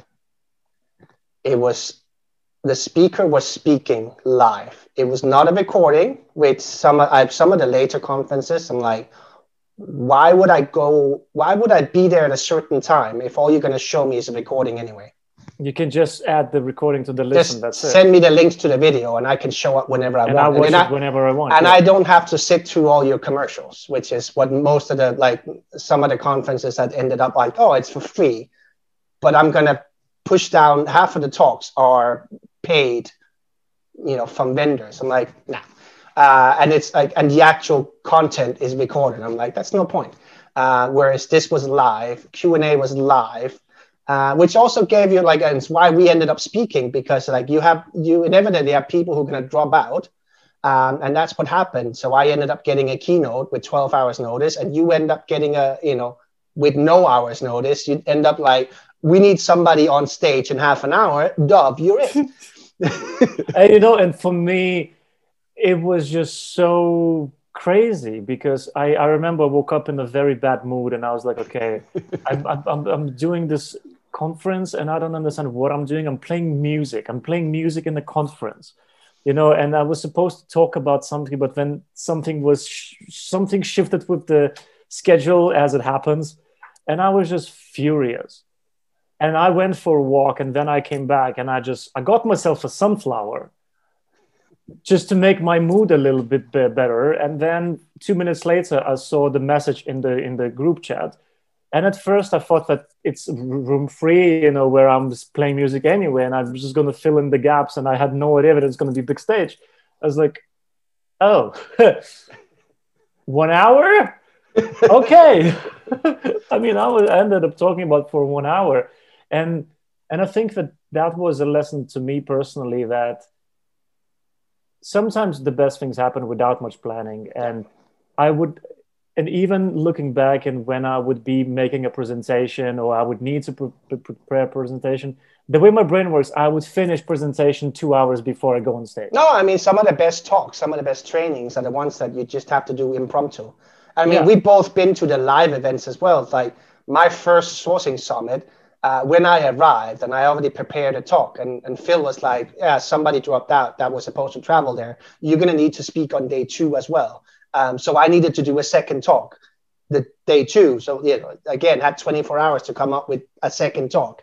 Yeah. And you're like, yeah, okay. I'm like, I don't get nerves like that. And it's like, I'll find, I mean, it's not like, look, we do this every week. It's not like we have problems talking about things that we haven't necessarily prepared to talk about. We have only, the only problem is that we, uh, we can easily talk for hours and hours.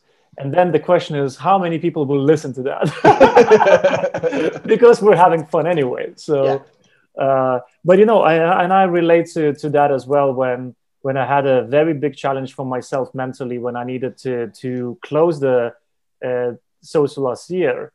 Uh, it was for me just mind blowing to just like how I'm going to come up with something that is original, interesting for everyone in the audience. And and I remember I was already flying to Amsterdam, still having just you know um, ideas. I didn't like I, I already had a presentation ish, but only on the last day because I knew that there's and one element is missing, and then I think on the day, on the second day. I saw Balazs's talk with the live uh, voting and stuff, and I went to Balazs. I was like, "This is exactly what is missing for me." And and I think I already was talking to him, you know, a few days beforehand, because I was like, I needed to incorporate it, but I only managed to do the whole thing on the last day. And I think one of the things that is missing from those uh, online events, especially if you have 70 speakers and three rooms, uh, which you can and online, and you can have, you know, people from everywhere in the world. But what people people who are not normally speaking at conferences, what you don't understand is that if I'm speaking on day two or three, I am sitting in day one and I am listening to the keynotes. I am listening to the other talks. I am, even on the day that I'm doing a talk, I'm listening to the guy who's before me.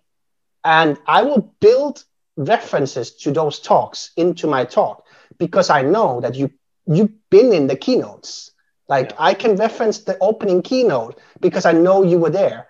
With the online conferences, one, I don't necessarily have time because I'm I haven't taken out time to actually be at the whole conference because I'm working. I'm at home. Uh, and two, I don't know if you were in the keynote or if you just tuned in an hour ago because it's like you know there's not. Whereas if we're in a hotel in Amsterdam, then I know you were in the keynote because why wouldn't you be? You paid to be at the conference, uh, and that is a completely different kind of thinking. Um, but you know, it, it's some of the kind of things that that us as both as event organizers and as speakers that we need to work on. And you know and, and and at the same time one of the most rewarding things is seeing your friends other speakers attending your talk because it's the support and it's just the, the beauty of just being there and exchanging and and and you that's the thing you never know who's going to reference you without you even possibly thinking of it I had a few times when it happened, I was like, huh? It's like, what just happened? I was like, is that even a cool idea? I was like, I would never think of that, you know?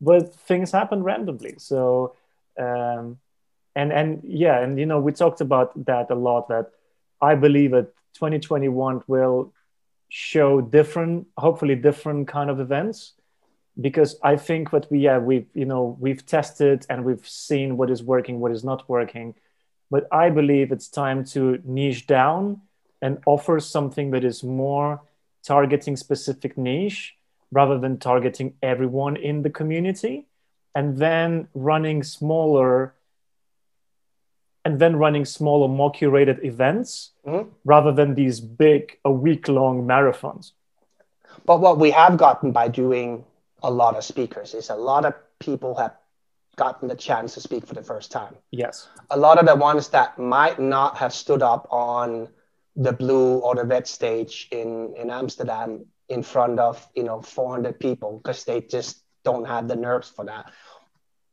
But where they've like, you know what, I can do a half an hour talk online. I, I feel comfortable with that, especially because we're all on video calls every day now. That's like, that's, that's less of a barrier. So, and because you've had these 70, 50 speaker events, a lot of people have gotten the chance to test out what it means to prepare and to talk. Uh, and I'm hoping that that's going to bleed over to when we do get back to face to face conferences, that a lot more of those would be like, okay, this isn't my first talk anymore. I'm comfortable standing in front of 400 or 600 people and doing the same thing in person. But you know, at the same time, the, the twist here is that those who've been talking at live events, they say that I've heard that it's even harder to talk in front of an empty, you know, uh, basically you're talking to yourself and you have no interaction in the moment. I'm not talking about the Q&A part, uh, but I'm talking about you don't see the reaction from people. Uh, because sometimes that is a very good indicator whether the audience is connecting with what you're saying or not. You need to then come up with something to react, to wake them up, or to do something. And you can't do that if you actually don't, if you just see, oh, okay, there's 150 people listening. It doesn't say anything. The person might be on mute and on the phone to doing an interview, but you think that they're there. So uh, it is a different world. But um, I'm really curious to see where it's going to go and yeah, and how things are gonna I'm gonna I'm gonna change. Okay. Uh, we didn't find anything from August. Uh, mm. I didn't do much in It August. was summer. it was summer. We just finished uh, sourcing summit. I think a lot of us took some time off. Uh, I'm lucky enough to live in a country that got out of lockdown in June. Uh, the swimming pool was back open, and it's just down here uh, my uh, my five year old at that time wanted to learn how to swim, and we were lucky enough that one of our neighbors was a swim teacher. So yeah, that's what I remember from August.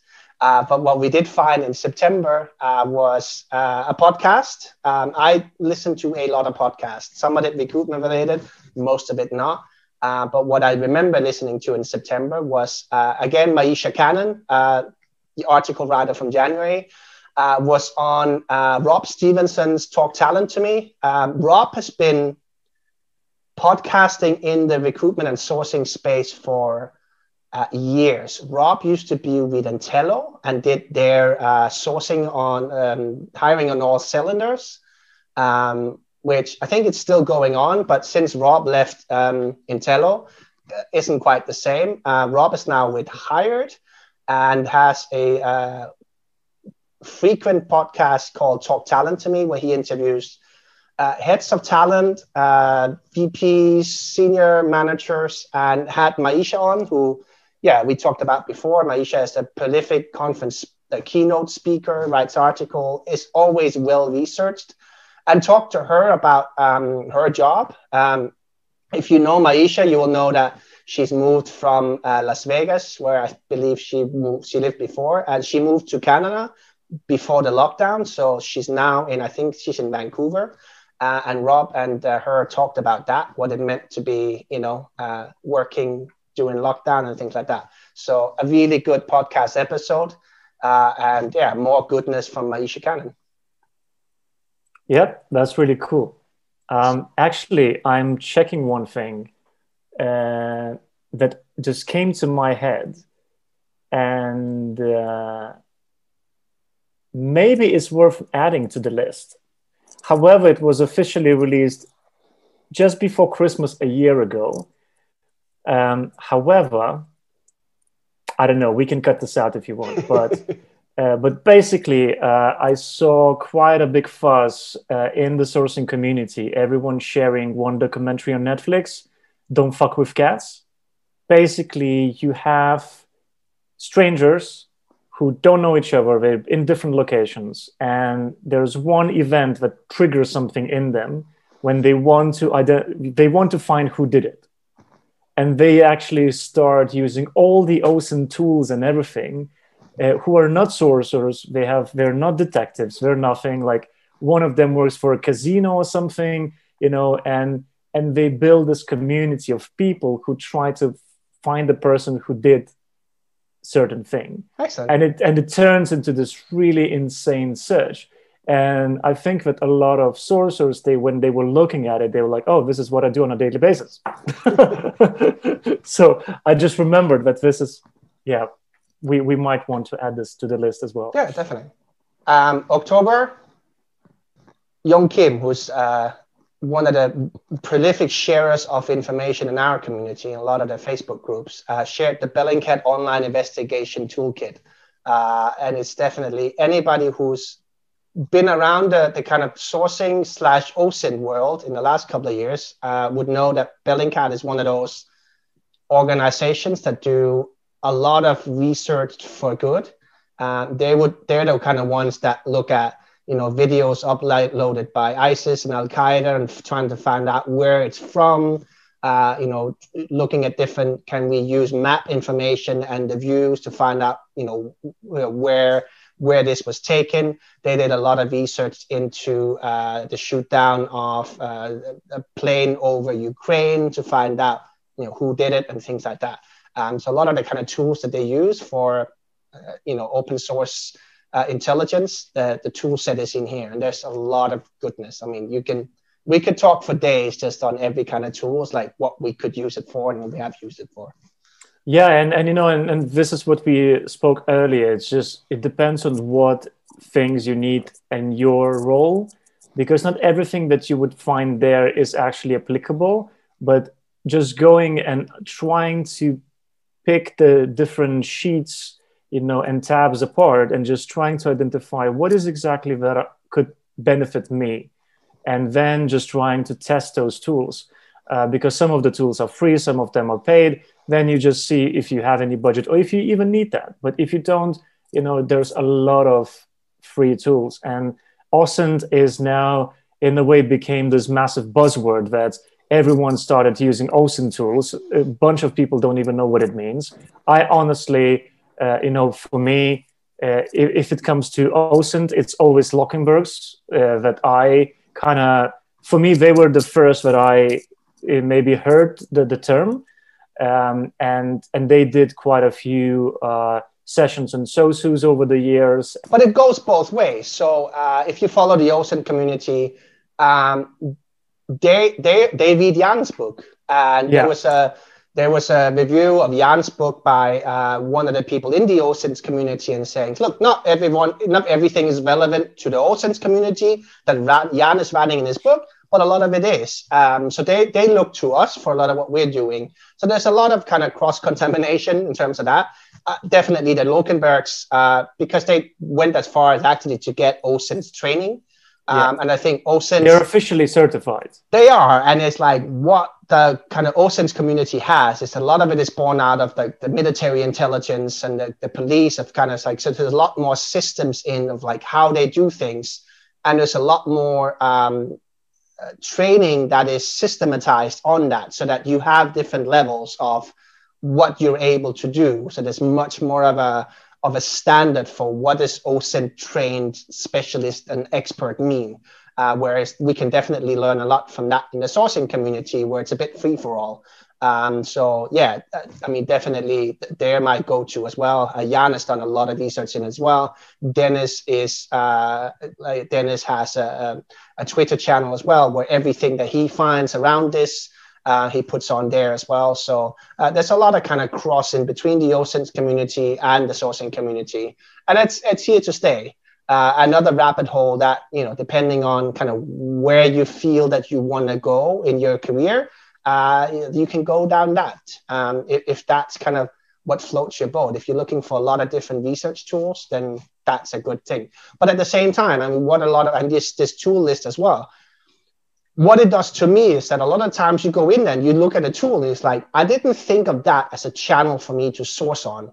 I'm not necessarily going to use the tool, but it's going to get me to think about different places to look for the people that I want to find, and that's what it does to me.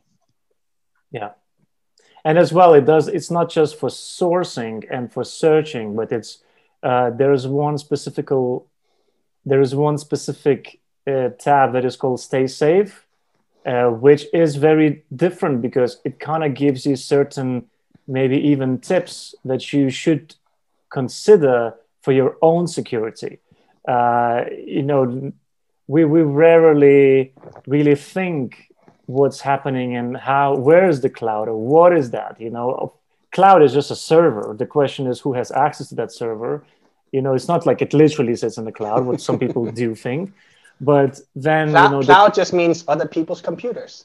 Yeah yeah. So and and we really want to you know especially sourcers we have to be really careful with our data because we work with a lot of other people's data and you don't want that to be leaked anywhere and you have no right to be leaked because you would have a lot of legal issues Yeah. so uh, have a look because it's it's a really in-depth overview of very useful stuff And I think in the same vein as well, uh, Bellingcat is one. Uh, Michael Bazzell um, is another one. Uh, he has a podcast. He writes book.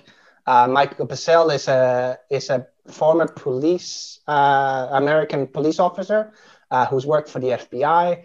Uh, what he does now is he helps people to disappear online. Wait, is, is he is he the same guy who said uh, I can bet money that you will never find an image of myself or something? Yes. Yeah, because he's Heard about actively going out, uh, went out and taking every every reference to him away. Um, he helps celebrities uh, and people who are they might have a stalker, uh, they might be you know have been in an abusive relationship, things like that. He helps them disappear online or be very hard to find. So that is basically his business now. But he does a podcast um, as well where he talks a lot about the different ways of doing things, gives a lot of free information. He has online training for OSINTs and uh, you know disappearing online, and he writes books. Uh, so definitely check out him as well. November, uh, I found an article by uh, Irina Shamaeva uh, about image diversity sourcing with no photos. So uh, yeah, any anybody who uh, is in the kind of European school of diversity sourcing knows that what most of our clients and companies look for is like we need female developers or female whatever. Uh, and uh, like one of the ways that we've done this in the past is either Glen Cathey was talking about this in an interview I heard as well. It's like you know the first name thing. It's like you know you put as many female first names in as you can can possibly get in a search string. Um, it's a rather biased search because you know, especially with some of the countries that that we're in, it's like just because well, we would have gone and look at the census. It's like what's the most common female names from people like from girls who were born, Yeah. but that doesn't. There's a lot of people you exclude by that, like immigrants or non-common names and things like that. Uh, but what Irina looked at is that, and you'll see that more and more on social networks, is that uh, women don't put up profile pictures of themselves in a lot of these social networks, especially like developers and things like that, uh, mainly because they're tired of getting um, indecent proposals on social networks. But uh, what a lot of the social networks have done is that they kind of leak your uh, identity in terms of whether you have self-identified as male or female when you signed up for the network with the profile picture that well the silhouette picture that they use instead of a profile picture The uh, avatar. yeah, the avatar is either male or female. Um, so you can actually search for this, you know, this placeholder profile picture. Uh, you can search for female avatars. Um, so I think brilliant. I mean, if uh, anybody's not uh, following uh, Boolean strings, Irina, her research is always spot on. Uh, with just the way that her brain works of thinking, again, thinking of those connections. That's the kind of thing you can expect from when Irina writes articles. Uh, a lot of what she does is around has been around LinkedIn and those connections, like what's you know what's underneath the surface of LinkedIn and what you can do with the search. Uh, I remember last year or two years ago when she was starting to kind of look at what if you searched for uh, you know the same thing you search for university and not university you still get results you know what you know those kind of things it's like when you search for and not but you exclude the same thing you search for but you still get results what is those results so a lot of those kind of things um, is what Irina is, is, is well known for. Uh, this is another one of, of, of brilliant, of just another way of thinking of things and finding people that wouldn't necessarily get found by the traditional ways of us looking for things. Uh, and then we're in uh, December. Uh, and uh, yeah, one thing that happened in December is that we brought back this show. Um, I've been on I've been on hiatus for uh, well, I think since May or something like that. Um, basically, when lockdown started to come to an end in Spain, um, and nothing had happened in the Sourcing Challenge uh, show. But we decided to bring back, um, yeah, the Sourcing Challenge with a weekly show, and this is it. and I'm extremely happy to be part of it. And as you said, like yeah, it's the, the basically the two year anniversary of uh, it, it actually is being on the show because it, it, actually is because the the episode aired on the 30th of December. There you go. So um, I was like, oh my god, that's such a bizarre day, and I was like, is this going to be a very different new year? And that that's exactly how it was. Not the 2020, but that was 2019. exactly. I mean, because I think that so many people are asking themselves if someone would travel back in time and would tell me before Christmas what to expect from 2020. Everyone was like, not possible. But, and I think that, you know, maybe this can be an example that uh, it's the same with 2021. But let's think of it because we already saw so many negative things from 2020 that both unexpectedly it can go in a positive way as well, not just negative. So why don't we try to build that positivity uh, around what we want from the ne- from the new year? Because it's going to be much better. Like, can it be worse than it will it already had? I mean, there's a lot of positive that came out of it for me as well. Like I, yeah. I now don't have to justify why we why, why I work from home anymore. Uh, similar to my wife, it's like a lot of those kind of hurdles for yes, I can do the work that I do working from home, uh, no, I don't have to be in the same country as you to do what I do. Um, you know, those discussions are no longer there, and that's definitely helped. Uh, and at the same time, it's like you know, the the whole kind of lockdowns. Like I got to do a lot of the things that I had a lot more time than normally because we just finished a contract and it you know there wasn't much work. Um, so I was doing three shows a week for a couple of months. Um, got a lot more content out um, but it's also why I've had a break until basically December since then, because it's like you can only do three shows a week for that long. Um, mm-hmm. But I hope that, you know, people who are new to us, uh, definitely, you know, there's 64 episodes of the Sourcing Challenge show that I uh, definitely think you should go back and, and listen to or watch. Uh, and there's more coming. And Dov and I will be back uh, every week with, uh, with new shows as well. So we will no excuse. Uh, and yeah, once you get into it, definitely there is a, a lot more content as well. Um, what also happened in December, you found an article in uh, Hung's uh, Recruiting Brainfood, uh, which was uh, everything you uh, always wanted to know about GitHub, but were afraid to ask. Oh, yeah. Um, let's have a look at it. Which is, yeah, essentially somebody took the, the whole GitHub archive and there's a lot of data in terms of that. And then just went through one by one. I mean, if you if you're a technical recruiter and you thought you knew about GitHub, uh, this is this is this is by far uh, the most specific guide about you know what is GitHub all about, uh, down to the you know to the really technical nerdy level. Um, so have a look through that. Uh, but at the same time as well, if you're not already subscribed to uh, to to recruiting brain food, I don't know what rock you've been hiding under for the last what three four years.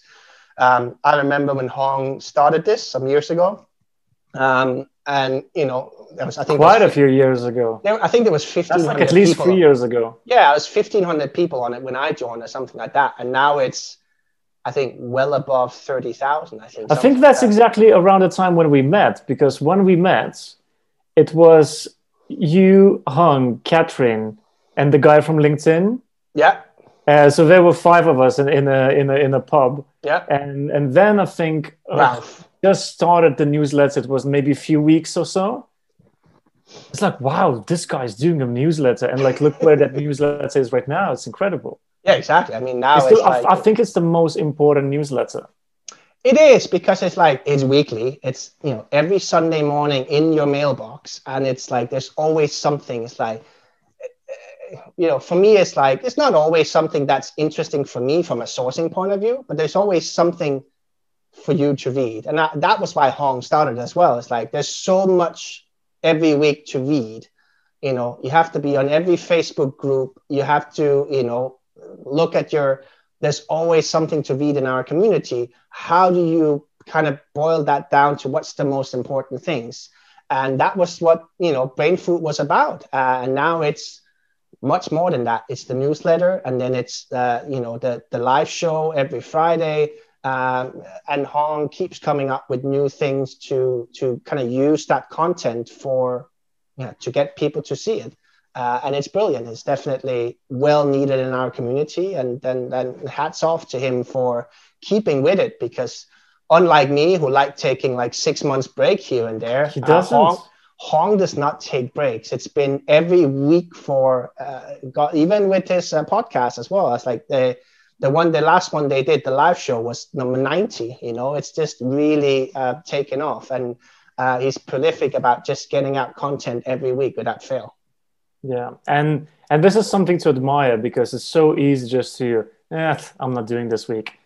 But then you know you know he is incredible at building that following that is there. And and i was really surprised because you know after we were doing the last week's episode i was like oh i haven't i haven't looked into recruiting uh, Brainfood in a long time because i was like okay am i still sourcing am i recruiting it's like if it's even needed and then i was switching emails and i didn't want to get that that information into that email and i'm unsubscribed but I forgot to resubscribe. And then a week ago, after I think uh, when I when I was preparing for the for our show, uh, I was like, oh, I think it's time for me to resubscribe. And I was so happy to get a new, uh, new, new, like a new email on Sunday. I was like, oh, now I remember what it feels like. But also, if you missed the last three years, like the all of the content going back from newsletter number one is online. It's, it's not searchable. like yeah, you missed a newsletter, like you know, tough luck. It's like you can go back and Hung has made it searchable. But go back and read every article um, and has numbers and like you know, Dov is like us. He loves the data, so it's like who's reading what and what's the most read, and so the data is all there, and you can go back and read the articles from the beginning uh, and every newsletter that come out. So definitely take advantage of that, and all of that. What's on around that? uh, the list of podcasts to listen to, uh, which keeps growing as well. Uh, when we were still doing events, like what events are coming up, there's a list of that that keeps getting curated. Um, Even same thing jobs, with the community. For example, what companies are uh, are uh, vacancies with companies. Yeah. Have. Well, it's it's really. Um, well, you hear it from the horse's mouth, you know. It's like that's the first thing that comes onto you in, in, into your email, and it's direct. So, yeah. so definitely, uh, and I think the last thing we had was um, there's an article, well, there was two articles written by uh, Adrian uh, from Matcher in uh, SourceCon. And it was around, well, based on his talk that he did, uh, I think uh, both at SourceCon Digital and at uh, Sourcing Summit uh, around using video in, uh, in outreach. And if anybody knows Dov and I, they know that it's not exactly new for us because we spoke about this when we met for the first time in 2017.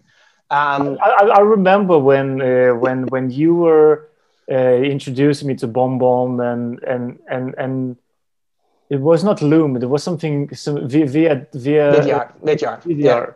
And and I remember you were like, "Hey, Dov, you need to try. I got this from marketing and this and that." And it's like, and I remember I recorded 10 videos, which were awful. It took me ages. I was still working with Andy. Uh, I, I, it was so painful. And I remember you were giving these tips of like holding the paper with their name and or being behind a blackboard with their name and stuff like that. And I, I never experienced like I, I didn't explore, but I know that you know when you were working on your jobs, when you were going for like thousands of developers like there was a massive project that you were working on. Yeah. That you were actually going using that i'm doing it. My wife is doing it. Like you yeah. know we all we all have different ways of doing things. So like my, my wife has taken on to it now. Like she will not whenever oh, she oh yes i've seen some of her videos which you sent to me. Exactly. Yeah. i mean when when you know when she starts a new role she will shoot a video. So yes she's not doing a video for for every candidate, but she'll doing one for the again just to like and as part of why we I started doing video is just getting that because the the point of the outreach is to get that person to talk to you. If you can see more human, be more human in that outreach, then that's going to be a smaller step for them to set up a call with you. Um, yeah. So the way that we, uh, especially the way that my wife uses video, is that like this is me. You know, this is what we're getting. Getting a lot of information you would normally put in an email, putting that in a video and putting it in the email. Um, so, so yeah, she won't start a new role uh, without shooting a video specifically for that role that she can send to potential candidates, and then either share on LinkedIn directly with you know direct messages or put in an email and send to them. So I spoke about this for the first time at Sourcewell in Amsterdam in 2017. Oh, that's the year that I skipped. And I spoke again about it at uh, SourceCon in Budapest in 2018. So this is, but for me, it's nothing new. Uh, but back then, it's like, ah, it's difficult. Nobody's going to do it. Um, like I've gotten a few people converted. Now you start like you have Adrian talking about it both at you know, Source Conver- SourceCon Digital and at um, at Sourcewell uh, V. Um, you got I saw uh, another at the German uh, sourcing summit was talking about it, and and I love that that's finally there. But it's kind of partly what comes back to like uh, conference overload that we talked about last uh, last week is that one of the things that I don't like about all of these conferences is that a lot of people what they forget is where the idea came from.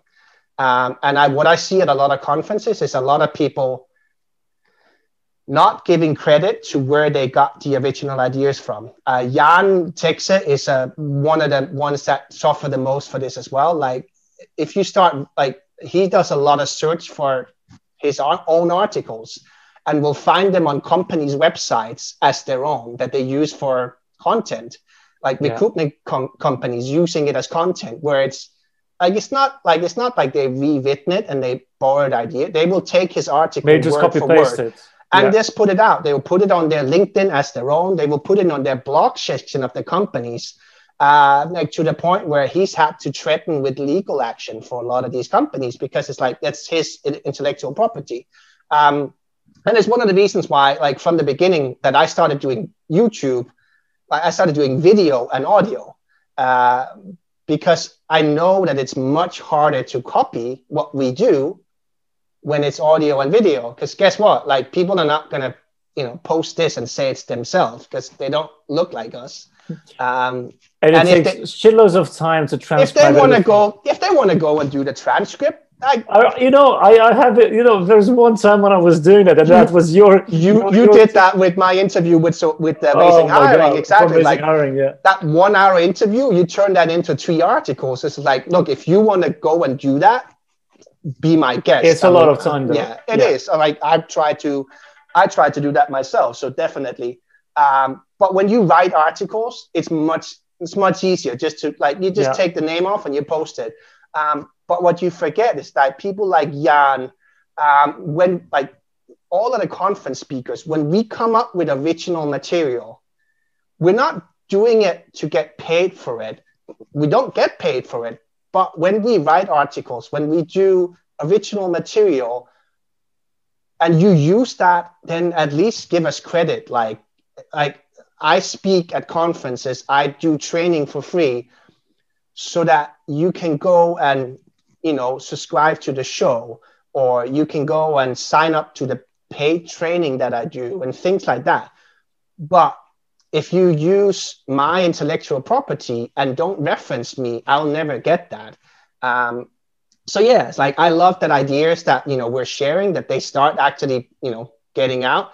Uh, going back to Glen Cathey as well, it's like I think when you go back and you read Glen Cathey's article, like most of what he wrote 10 years ago is like people now talk about it as if like they just re- reinvented the wheel. It's like it's not new ideas. It's just a lot of us are realizing 10 years later that it exists. Um, yeah. You know, and we keep reinventing the wheel. But yeah, there's a lot of articles coming out now, especially in the last year, that I'm like, hold on, I've seen that before, but not by this person. And uh, I would, and I, I episode number one of the Sourcing Challenge show with Trish Revel.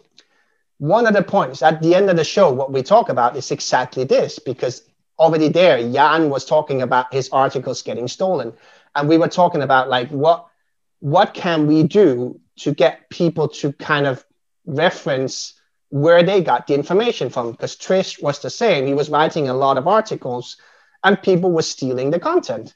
Um, you know that's what's when when i when, when i started two and a half years ago with the show. It's like exactly that. So it's like this isn't new but it's just we've seen it more and more now especially now where everybody's working from home and there's nobody going out and creating a lot of new content in terms of shooting things. Like they're looking other places in the internet and finding things that normally it's you use that as a you should use it as an idea generation tool, but what like we see more and more now, yeah, it should be inspiration. That's what we all do. Is like I see some, you know, I heard about using video in in outreach on a podcast, um, and I have like when I did the talks, I re- referenced where I got the idea from, um, and that's what it should be. But like, uh, you know, Irina is one of the ones as well. It's like that should get referenced much more than she does because she comes up with a lot of original ideas.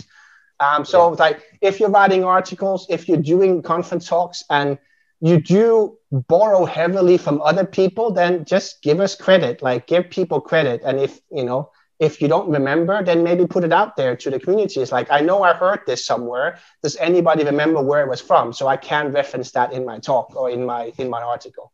Exactly. And you know, and for me, where when I started going to SOSUS, um, and especially last year, I think I went to quite a few, um, including Israel. I think that was like at least three.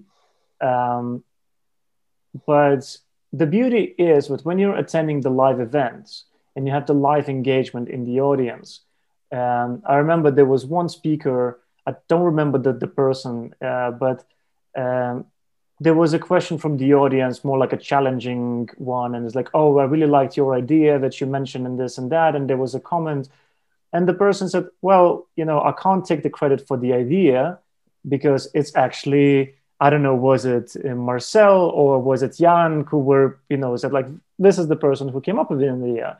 You know, I just kind of adjusted to it. You know, everything, the way I see it, right? So that because there's a lot of content out there that is free, uh, I look at it as open source. Yeah. You can take it, you can turn it into something else but you know, if you are using an InMail script that Shamila shared with you, like in her post, you cannot say, "Hey, this is my script," because well, this is, you know, you can take that and you can adjust it. But even if you are going to be sharing it, you will not be able to say, "Hey, this is actually only originally me." I think that maybe the challenge here comes down to um, this is not related to sourcing, but this is uh, related to. I mean, I'm obsessed with TED Talks, and uh, and Elizabeth Gilbert, she is a, a, writer famously known for Eat, Pray, Love. Um, I didn't read that book, and I discovered the TED Talk because it's one of the most viewed TED Talks, and I was like, oh, okay, interesting. And she actually talked about the fact that uh, about creativity and where, uh, and she dived into uh, the um, you know the ancient um, uh, Greece and ancient Rome and, and stuff like that, and and to understand how creativity was understood. And back then, people saw that if you are creative in, and you could be a writer, a painter, a singer, it doesn't matter, any creative person, that you would have a daemon working with you. Is that that imagi- imaginary fairy, uh, you know, kind of spirit? Your muse, um, yeah you muse, yeah. So if you came up with a really incredible, let's say, uh, poem, well, you were lucky because a very incredibly creative muse was assigned to you. If the your create creative you know outcome is flopping, that means that well maybe the like that entity was just uh, lazy you know but then when the renaissance came they removed that you know understanding of a person having a genius instead of they turn into themselves being a genius. And and you know i think this can potentially be uh, you know like we can take this for anything you know um, whenever we come up with an idea is it really our idea what influenced the idea? And and then what i would recommend uh, that elizabeth gilbert actually wrote an incredible book big magic mm-hmm. where she talks about the creativity and about ideas. And she had this incredible concept that every idea that we receive it's like a, a soul that is looking for a body. You know like before the before the, the child is born the soul kind of has to connect and you know way before the child is born right? So it's a similar concept that we when we write down a, an incredible idea for a book for a movie for a tv show for a song for anything if we don't do anything about it that idea will it is dying. And for for the idea to be alive it will have to travel and find another source or uh, channel that potentially could realize it you know so this is the reason as well why you have cases when two people would come up with exactly the same thing and they never heard of it uh, or one another or it's impossible for them to copy it but it's identical. So you know sometimes when we think that we came up with an idea that is original now with google it's really easy just check right? Because i'm sure that people who are writing you know they don't necessarily have anything they're not doing it maybe on purpose you know they sometimes it's just because of as you said like they might be new in the industry and you're not aware of. It's the same in music. Uh, someone hears a new song which is a, a, a biggest hit and i'm like well i'm sorry. This is this track from the 80s this is from the 90s and that sample is from there and that sample is from there. We recycle things. This is yeah. how our brain works. No especially but, in our community where we share so openly what we do Uh, you know it's all about because there is no secret sauce for what, what we do.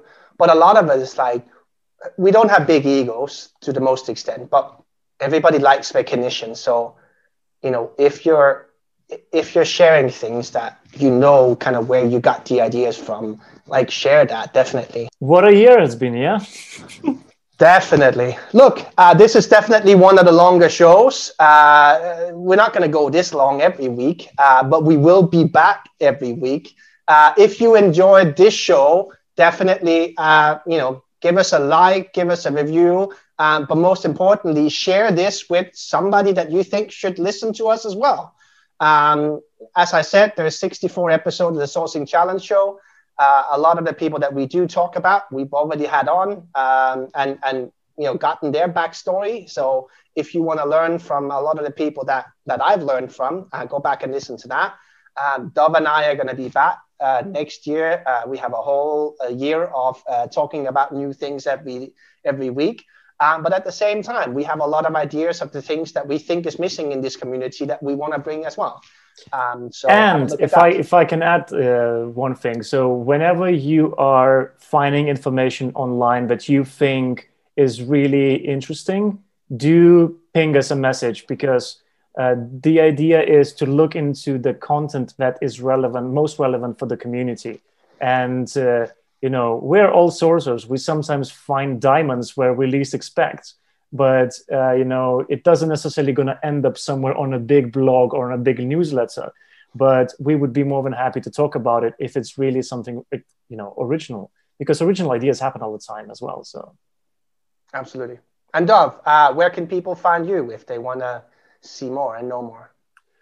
Who? It depends on what part of me you want to see. That's the the biggest challenge. Uh, i would say that instagram for dov zavado is where I'm not necessarily alive, but if you're into music, Indie Top 39 is where I share music, and this is my this is my baby right now. Uh, LinkedIn is for more kind of official professional stuff. Um, I don't necessarily tend to connect with people randomly on Facebook if I haven't met them. Uh, but anyway, just send me a message. Um, if you want to send me an email, it's sourcewithdov at gmail.com, super easy. And yeah, I think that would be for me. What about you? What's oh, the best me? At you?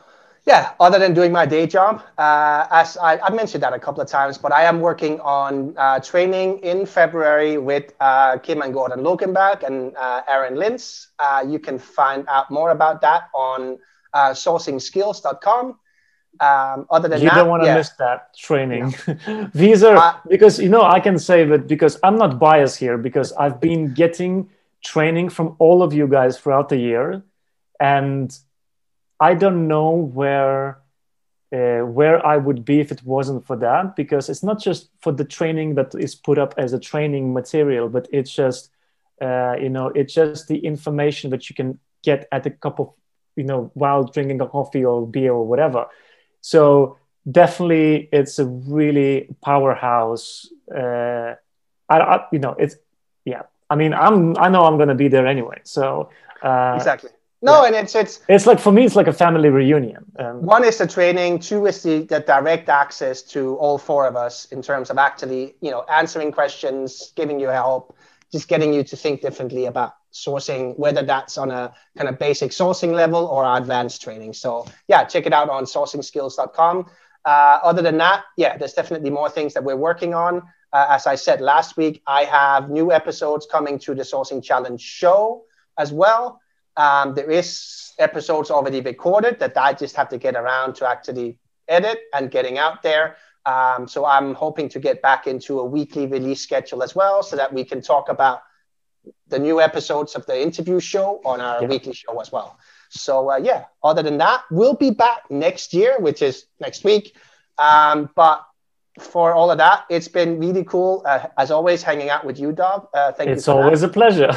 And as I said, uh, if you, as the, the viewer or listener, think that this is somebody, uh, this is something that your friend or your colleague or your whole team should uh, should listen to, please share this show with them and uh, make sure to subscribe, whether that's on YouTube or on your uh, favorite podcast player or Spotify. See you next year. Happy See New Year. Next year. Bye.